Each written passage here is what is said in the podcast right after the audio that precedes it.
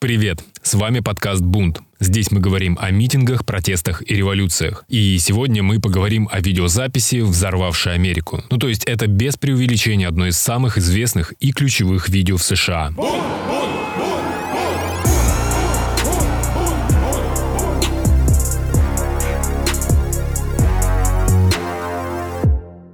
Итак, представьте себе ситуацию. Дело происходит, как вы уже поняли, в США. Полицейские, а точнее белые полицейские, это важный момент, избивают чернокожего мужчину в момент задержания. Все это снимает обычный прохожий на видео, которое тут же разлетается по всей стране, всем каналам и новостям. Как следствие, на улицы выходят протестующие в перемешку с криминалом, начинаются грабежи, погромы и так далее. В общем-то, классика. И вот что вы представили, когда я описывал эту картину?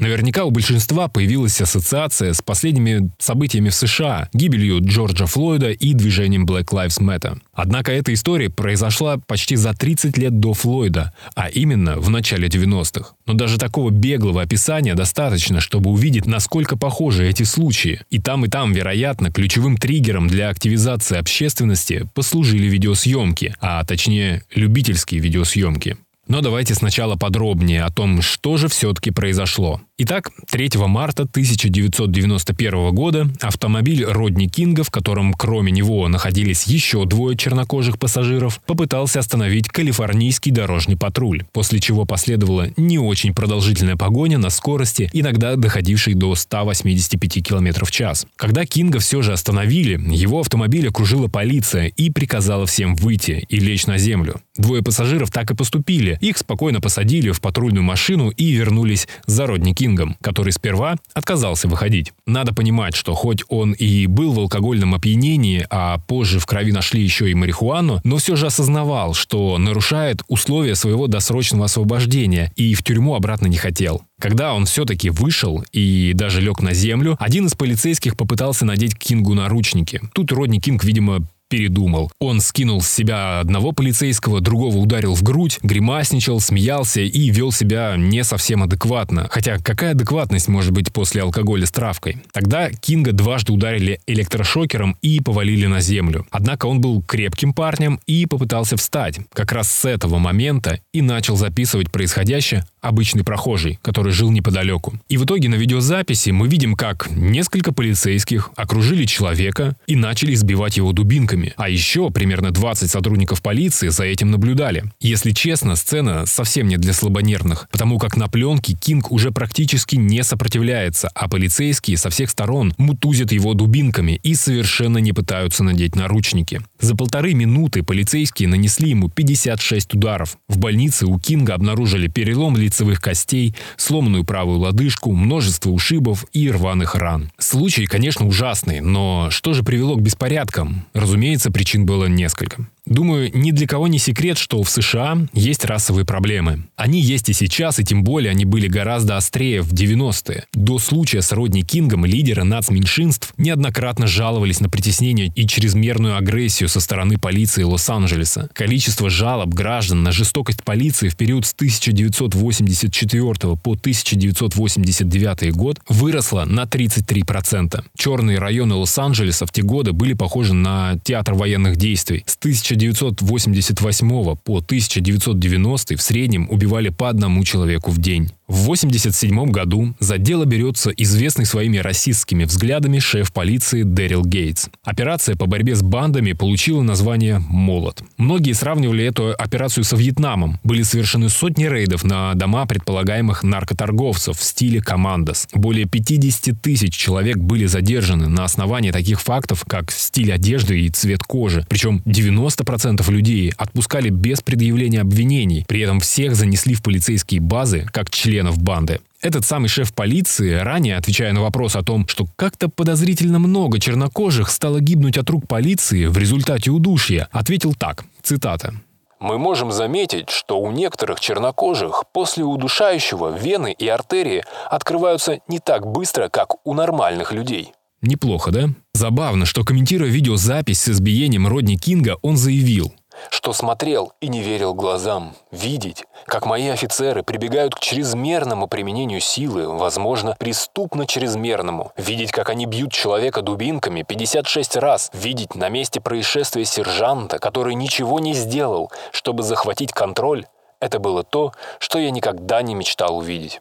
Ну то есть настроение полиции я, надеюсь, показал. Но это еще не все. Изучая разные источники по этому случаю, я поймал себя на мысли, что в оригиналах практически всегда указывается раса человека что, на мой взгляд, довольно странно. В Америке так давно и с таким упорством идет борьба с расизмом, и все равно цвет кожи фигурирует почти во всех описаниях человека. И если деталь, что среди 12 присяжных на суде было 9 белых и ни одного афроамериканца я еще могу понять, то остальные места ставили меня в тупик. Например, Родни Кинг был досрочно освобожден после ограбления магазина. В статьях говорится, что Кинг угрожал стальным прутом корейцу, который владел магазином. Казалось бы, какая разница, кореец он, индеец или итальянец. Родни Кинг просто ограбил магазин. Какая разница, чей это магазин и кто стоял за кассой? Такой бытовой расизм, думал я, но все оказалось немного сложнее. Сложнее для чернокожих, потому что помимо того, что безработица среди них достигала 45%, почти половина чернокожих мужчин были связаны с криминалом. Но им доставалось не только от других банд и полиции. В тех же районах была и другая большая этническая группа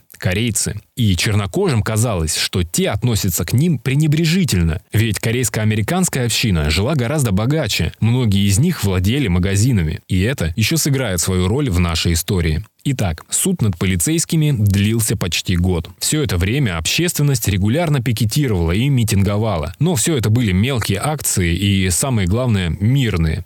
Небольшие потасовки не в счет. Ситуация стала накаляться ближе к вынесению приговора. Масло в огонь подкинуло и, по сути, оправдательное решение суда по другому резонансному делу. Кореянка, владелец магазина, практически в упор застрелила чернокожую девочку-подростка, которая украла сок. Ей дали 5 лет условно и штраф 500 баксов.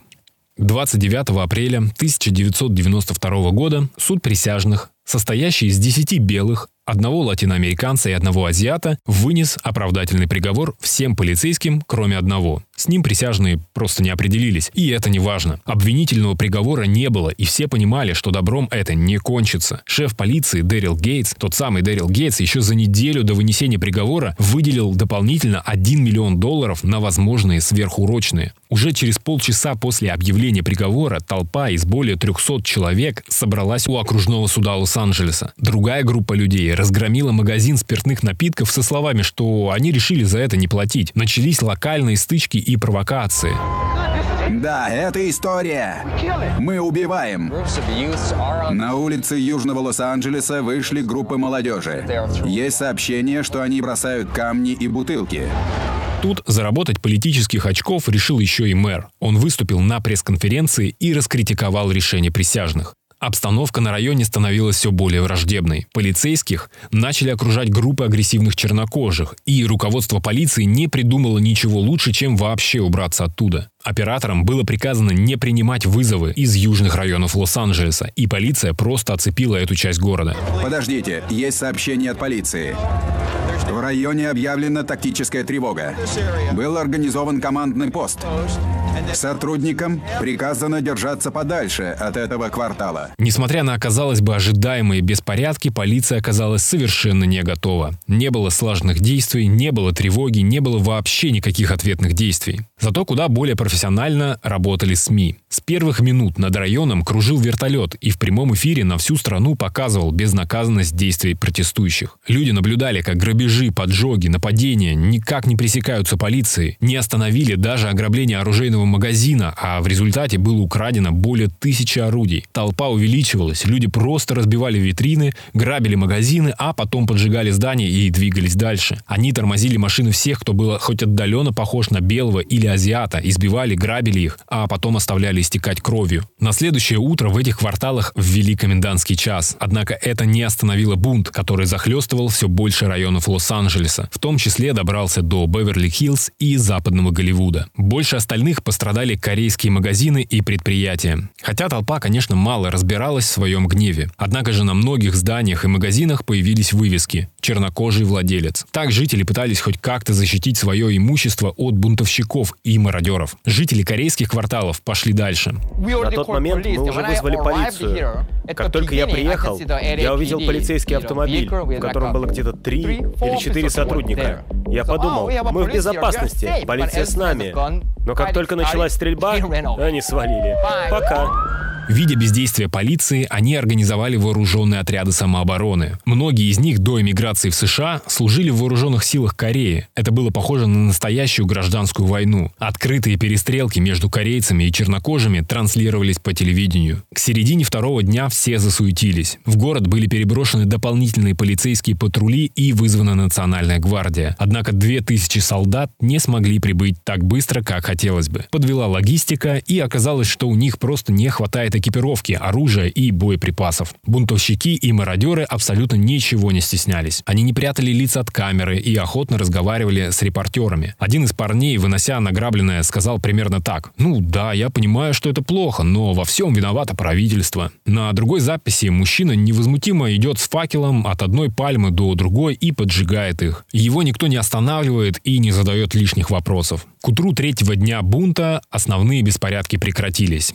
Тем не менее, 40-я пехотная дивизия Национальной гвардии на бронеавтомобилях приближалась к городу. В итоге вместо двух тысяч солдат в город были стянуты 10 тысяч бойцов гвардии. Еще около тысячи офицеров различных ведомств Калифорнии также прибыли в Л.А. На четвертый день в город прибыли еще три с половиной тысячи военных, из которых полторы тысячи были морпехи. Таким образом, только федеральных войск в Лос-Анджелесе насчитывалось 13 с половиной тысяч, а ведь есть еще и собственные силы штата и полицейские. На пятый день, 3 мая, мэр города заверил общественность, что ситуацию взяли под контроль. Однако силы Национальной гвардии оставались в городе еще почти целый месяц. Это были самые масштабные и самые смертоносные беспорядки в США, начиная с 60-х годов. Общий ущерб от этого бунта оценивается суммой свыше 1 миллиарда долларов. 55 человек были убиты, 2000 ранены, 12 тысяч арестованы. Было сожжено более 3000 зданий, некоторые кварталы выгорели дотла. При этом больше всех пострадали американские корейцы. Почти половина из них после беспорядков задумалась задумалась о переезде. К сожалению, большая часть бунтовщиков и мародеров не была привлечена к ответственности. Чаще всего их приходилось отпускать из-за невозможности идентифицировать преступника. Это сейчас везде камеры высокого разрешения, нейронные сети и все такое. А тогда в порядке вещей была ситуация, что пока происходило опознание одной группы мародеров, в участок доставляли еще человек 50, все они перемешивались и в итоге им не могли предъявить обвинения в конкретных кражах и отпускали. Но все же правосудие нашло своих героев чуть позже. Многие мародеры были попросту выданы своими соседями, когда те осознали масштаб разрушений города. Другие воришки, опасаясь такой же судьбы, просто выбрасывали все награбленное на обочину подальше от своего района. Кстати, 1992 э, год – это выборный год США. Действующий президент Джордж Буш старший противостоял Биллу Клинтону. Не будем углубляться в теории заговоров, но демократы, разумеется, ухватились за эту тему, и Клинтон в интервью прямо обвинял администрацию Буша в том, что они не занимаются проблемами расовой дискриминации, что бунты в Лос-Анджелесе – это следствие их политики. Конечно, победу демократам, вероятнее всего, в том году принесли не ошибки республиканцев, а сильный и независимый «зависимый» в кавычках кандидат, тоже республиканец из Техаса. И, по сути, он перетянул на себя почти 19% голосов, и другой республиканец, Джордж Буш-старший, уступил Клинтону менее 6%. Через год после беспорядков состоялся повторный суд. На этот раз все были готовы. В полиции усилили патрули, владельцы магазинов закупились оружием, но все прошло тихо. 17 апреля 1993 года в 7 часов утра офицер Лоуренс Пауэлл и сержант Стейси Кун были признаны виновными, а остальные офицеры были оправданы. Родни Кинг отсудил у города компенсацию в размере 3,8 миллиона долларов и открыл звукозаписывающую студию. Сам он, конечно, требовал от городской администрации гораздо больше – 56 миллионов долларов долларов, по миллиону за каждый нанесенный ему удар. Но, по сути, даже те деньги, которые он получил, и те события никак не изменили его. Он продолжил употреблять наркотики, его по меньшей мере 11 раз задерживали за разные правонарушения от домашнего насилия до наезда на человека на автомобиле. В 2012 году Кинг утонул в собственном бассейне. В его крови нашли алкоголь и наркотики. Личность Родни Кинга и в целом Лос-Анджелесский бунт крепко засели в сознании американцев и нашли большое отражение в массовой культуре. Фильмы, театр, музыка, компьютерные игры – везде можно найти отсылки к тем событиям. Видеозапись избиения Родни Кинга – одна из самых известных и обсуждаемых записей в медиа-истории. Еще более удивительно, что сделана она была на обычную домашнюю камеру, и даже через много лет не утихают споры, кто все же был прав. Ведь запись начинается не с начала инцидента, и вдобавок ко всему на первом суде был некий 13-секундный кусочек видео, на котором Кинг якобы бросается на полицейских. И здесь встает большой этический вопрос к СМИ,